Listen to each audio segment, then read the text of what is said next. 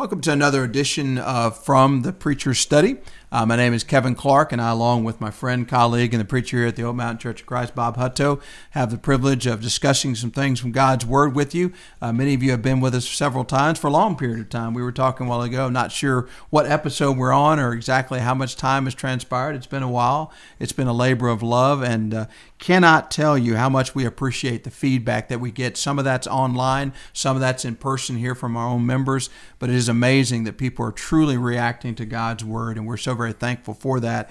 Uh, all glory goes to God for His Word that really changes the lives of those people who are willing to be changed. And we're so very thankful for this format that we have to present these things. And uh, in our congregation, it uh, comes down to a couple of gentlemen, uh, Mark Townsend and Jason Reed, two of our deacons here, who lend their talents and their abilities to help make this possible. And uh, we've said many times if we we're left to Bob and I, we could not get this off the ground. But we're so very thankful that they are willing to help out and serve, and that their families are willing to make the sacrifice of lending them to us for this period of time. Bob?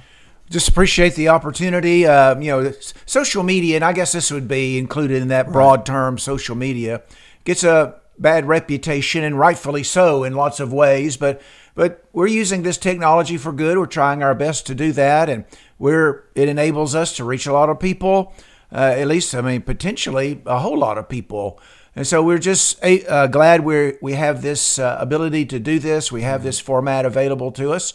We're trying to take advantage of it and, and get the word out, and and we hope that it'll affect people's lives. Amen.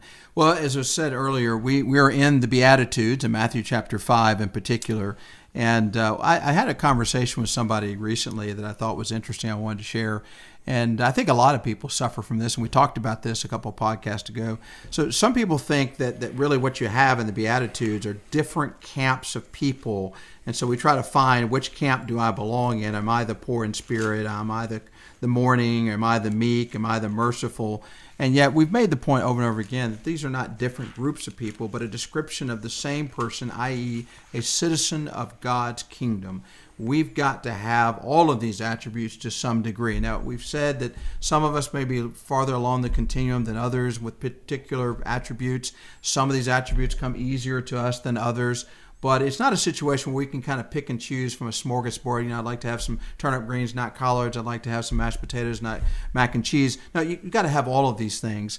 And so we want us to engage in a very honest examination. First of all, what are these attributes? You can't evaluate whether you have mm-hmm. them unless you understand what they are. And once you have that understanding, then applying it to yourself and saying, you know, does this describe me? And if it doesn't, why not? And what can I do to, to correct that and work on that? And again, the, the point that you made in the last podcast, these are things that we develop and that we learn. So they're, they're not, I wouldn't call them naturally occurring. Right. Uh, the natural state of man is not poor in spirit, mourning, meek, and right. that sort of thing. But you can work on these things, and God has given us the tools that we have uh, to do that. So any introductory comments along those lines? Well, the next one we're going to look at is blessed are those who hunger and thirst for righteousness. Yeah. And so uh, just ready to get into that and just talk about that and develop that desire to, to do right and to be right in the sight of God. And Absolutely. so, so let's launch into it. Let's do it. Uh, Blessed are those who hunger and thirst for righteousness, for they shall be filled. And first of all, I love that the terminology to hunger and thirst. You think about those are two of the strongest desires that we have in our physical bodies. Certainly, we've all been in situations where we've gone for a period of time without eating and we're very hungry. We're very focused on that. We really want that that food. We desire that food. We think about that food. Or maybe it is that you've been thirsty. You've been outside. You've been doing some exercise or doing some other work for a long period of time. And you just yearn and long for that nice cold glass of ice water that would really just make you feel good. And I like that terminology. It describes how we are to feel for righteousness. Righteousness being right in the eyes of God, being morally correct, being justified in the eyes of God. This desire of being pleasing to God, if you will. So think about how strong of a statement that is that I'm just yearning and hungering and desiring for my life to be in accord with God's will, to be right morally, to be correct. Uh, righteousness is something that the Bible talks a lot about in terms of how important it is for us to pursue it. Let's turn over to First John, a couple of passages I want to bring to our attention as we think about hungering and thirsting after righteousness. First John chapter 2 and uh, begin with verse 28. And now, little children, abide in him that when he appears, a reference to Jesus, we may have confidence and not be ashamed before him at his coming. If you know that he is righteous, you know that everyone who practices righteousness is born of him. And so, Jesus, there's no question that he is righteous, and we want to be born of Christ, born of Jesus. So, we've got to be like him. It's very similar to the idea that when God says, I am holy, you ought to be holy. Right. Same thing. If Jesus is righteous, and he is, then we ought to, and I like this practice righteousness, right. which suggests that that can be a way of life. That's something we can do. We can practice righteousness. Uh, we can practice being morally correct in the eyes of God. We can practice being right in the eyes of God. We can do the things that God would have us to do. A very similar concept. If you jump down, excuse me, 1 John chapter three, verse seven. Little children, let no one deceive you. He who practices righteousness is righteous, just as he is righteous. And so, if we want to be righteous, you have to, excuse me, sorry about that. We have to practice righteousness. It's something that we have to do. We can't claim to be righteous and live evil. And we have some people that'll do that sometimes. Oh, you know, I'm a righteous person, but I live all kinds of way. But God understands because, you know, we're sinners and, and, and we're weak and we fail. Well, we, we do have frailties. We do miss the mark. We've all sinned and fallen short of the glory of God. But God expects us to practice righteousness. He says, if you're going to be righteous, you're going to have to do this. This is the hallmark. This is the characteristic of somebody who is righteous. Any thoughts on that? So Philippians chapter three talks about righteous righteousness, maybe from a different perspective. He says, uh, Paul says, I want to be found in him, not having a righteousness of my own derived from the law, but that which is through faith in Christ, the righteousness which comes from God on the basis of faith. And so God God makes us mm-hmm. righteous we're unrighteous because of our sin. Right. But when our sins are forgiven, when they're washed away through the blood of Christ, right. we, uh, as believers, turn from sin. We're baptized in the name of Jesus. Our sins are washed away. God makes us right with Himself. He makes mm-hmm. us righteous. But then, as you said, we have an obligation then to to be righteous, to do righteousness or practice righteousness. And so it's kind of like, okay, I've made you righteous. Right. Now do righteous. Mm-hmm. Do do what's right. Amen. And so Matthew 6 talks about that as well. Beware of practicing your mm-hmm. righteousness before men to be noticed by them. And so righteousness is something we are because right. God has made us that way, but it's also something we do Amen. as a result of being becoming a righteous person through God's work within us. That's a great point. I, I thought about Ephesians uh, chapter 6 when we talk about the armor of God that we're supposed to put on to be strong in his might. One of the aspects of that armor is the breastplate of righteousness. Verse okay. 14 Stand therefore, having girded your waist with truth, having put on the breastplate of righteousness, and having shod your feet with the preparation of the gospel of peace. And you know, putting on the breastplate, think about the breastplate, is very important. It protects the heart, right? And uh, that's a very vulnerable part of our body. He says you need to put on a breastplate of righteousness. And, and I would say that certainly it entails what you were talking about the idea of the righteousness we have through obedience to the gospel, that God makes us righteous. But there's also a sense in which we mm-hmm. need to practice righteousness, and that needs to be a part of our lifestyle. And we can practice righteousness.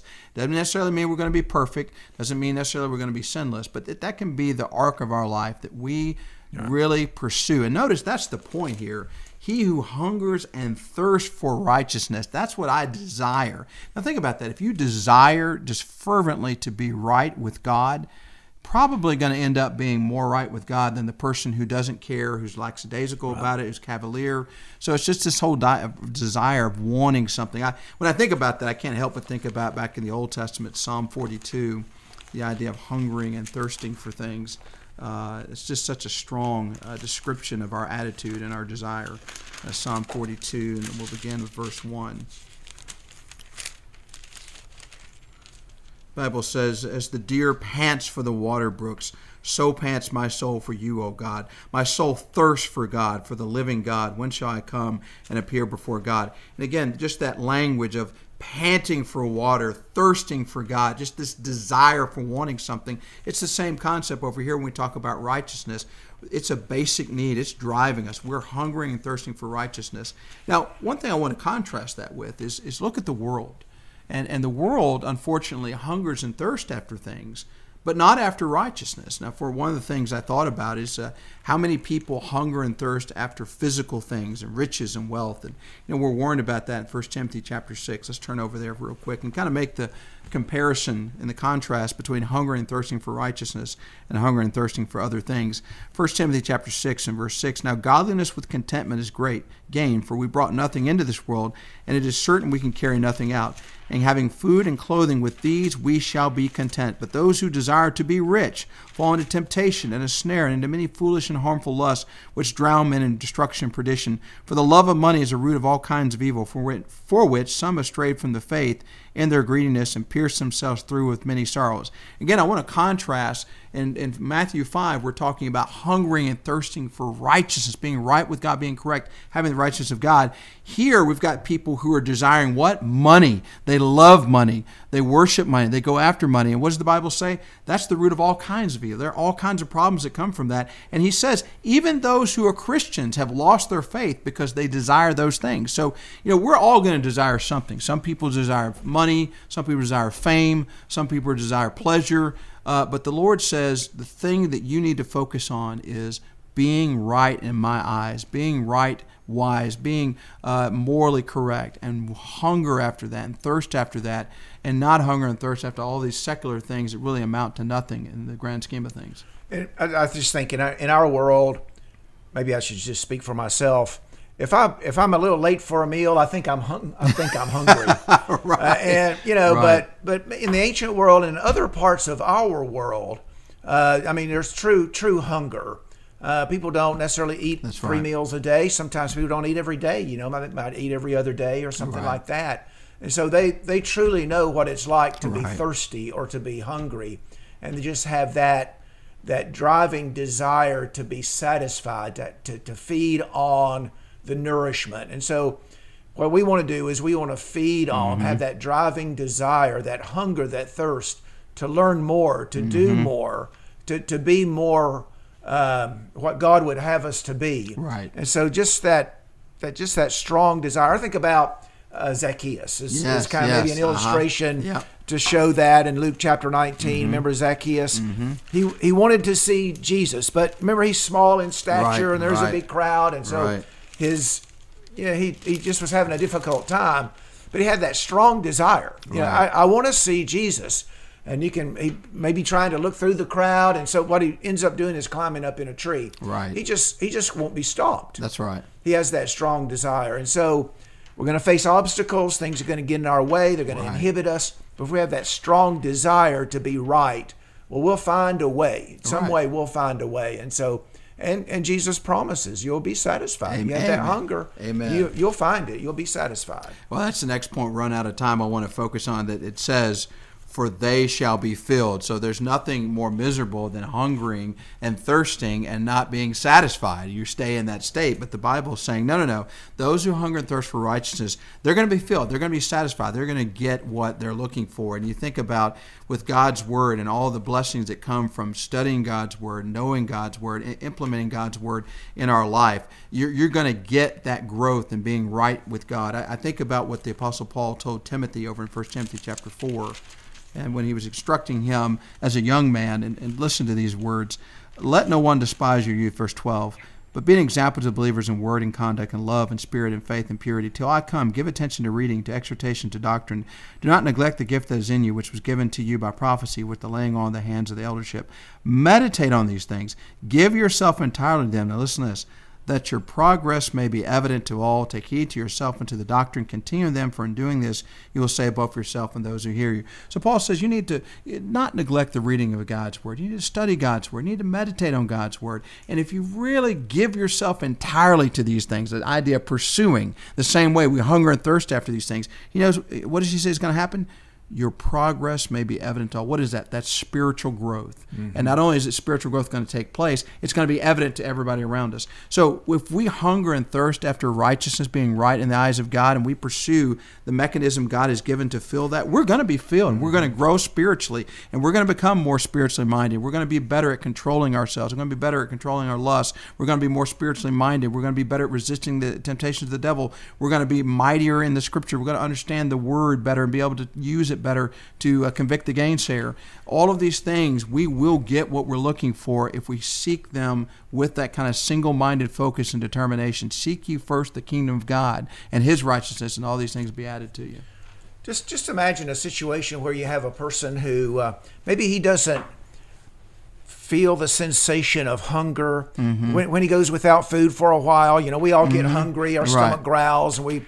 But what, but what if we didn't feel that sensation? Right. We're we're not getting enough nourishment. Well, we don't realize we're not right. getting enough nourishment. That's a great point. What's what's the the, the result of that's yeah. going to be? Is it, it's going to be disaster. Right. It's going to be death. Yeah, really, that's right. If it's not addressed that's the that's the situation we have in the world so that's often. It. That's it. You have people that are starving to death yeah. spiritually, yes. and yet they don't realize it. Yeah, they, they don't. don't. They don't feel the point. the urge, that sensation of hunger. And so, if uh, we can reach out to them and introduce them to the Word, right. maybe that'll trigger that that desire, and they'll begin to hunger and thirst after righteousness the way they need to. You know, this is just a small example, and I don't want to reduce the scripture to this because I don't think it, it's limited to this, but certainly desiring God's word would be a part of that. And I've talked to some people who have, had really started out maybe kind of almost forcing themselves to study God's word and being disciplined and not really wanting to do it, but doing it anyway because they knew it was good for them.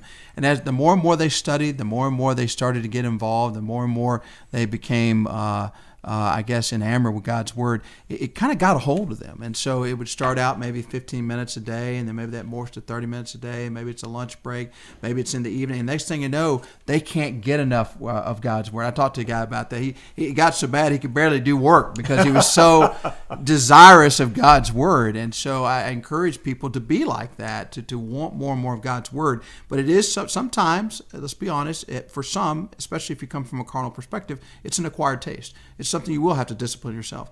But I guarantee you, you spend more and more time with this word, you'll find yourself hungering and thirsting right. for it and other aspects of being right in the eyes of God. Again, I don't want to reduce it only to Bible study, but that is an aspect of it. Right. So many people have, have found the answers to their challenges in, in the Word. Right. And, you know, the world is looking for answers. Yeah.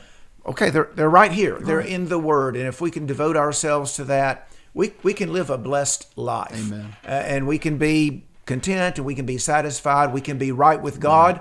And uh, for that reason, that, that brings us an inner joy that, that really doesn't depend on the ups and downs of life. Well, and we've talked about this in other contexts. You know, we, we all desire something more. And we kind of eh, have a sense, and, and people try to drown their sorrows or maybe pursue fame and wealth. And, and, and it's all empty. The writer of Ecclesiastes told us that. Yeah. It's all vanity. And this is the one thing that fills. This is the one thing you can pursue that lasts, that really is satisfying. And so we want to get people directed to God's word and God and having a relationship and growing, developing uh, in His love and His care. Well, we've run out of time. Uh, we thank you for your time and attention. Mm-hmm. Uh, as we said, practically speaking, look at this, examine yourself. Where do you fall on these things? And if you find yourself falling short, which I think all of us will at some level, you have something to work on. You got some homework, that's and right. we can continue to develop that. And that's the thing that's exciting about it is wherever we are, we can get better. And God that's has right. given us those tools. And so don't get too down on yourself. You'll continue to grow, continue to develop, have the goal every day. I want to be more and more like this. And if you continue to do that, then things will go well for you in the end. We always want to end our podcast with a word of prayer. And so, Brother Bob, I ask you to lead us in that. Sure. Our Father in heaven, we're thankful for all the good things that you do for us. We bow before you at this time and we acknowledge your greatness, your your your great grace, your mercy, your compassion, your generosity. We acknowledge your wisdom and your power, your strength, all of those things. Your, we acknowledge your worthiness, Father, your worthiness of our worship and adoration. At the same time, Father, we recognize our own weakness and uh, our own unworthiness to, to be your children, to come before you. And yet, you invite us to be your children. You want us to come to you and express ourselves to you. And so, Father, we ask you at this time to hear our prayer. We're thankful for the word that you've given to us that has revealed your will to us so that we might live a life that's pleasing and acceptable to you. That's our greatest desire in life, Father, is to, to please you and to uh, to do your will in our life in, in the world. Help us, Father, to conform our lives to the teaching that we find in the Scripture. Help us to be poor in spirit. Help us to mourn. Help us to be meek. Help us to develop this hunger and thirst for righteousness. Never, never content, never satisfied with our our present condition, but always wanting to grow and to develop, recognizing that there are areas in our lives where we can improve and, and should improve and need to improve. And so help us, Father, to see those and to uh, to improve in those areas. Father, help us to see ourselves as you see us, so that we'll see the weaknesses that we have, that we'll be able to strengthen them, and we'll be able to to to build on our strengths and our abilities. We're thankful that Jesus came into the world, that He taught us the way, that He showed us the way in His life, that uh, we can live to please You. And we're especially thankful, Father, that He gave His life on the cross so that our sins might be forgiven. And help us to live in light of that great sacrifice every day. Help us to keep our eye on heaven. That's where we want to be, in Your presence, in a world that will never end, in Your glory. And so help us, Father, to live in such a way here so that that place will be our home. We pray these things in Jesus' name. Amen. Amen.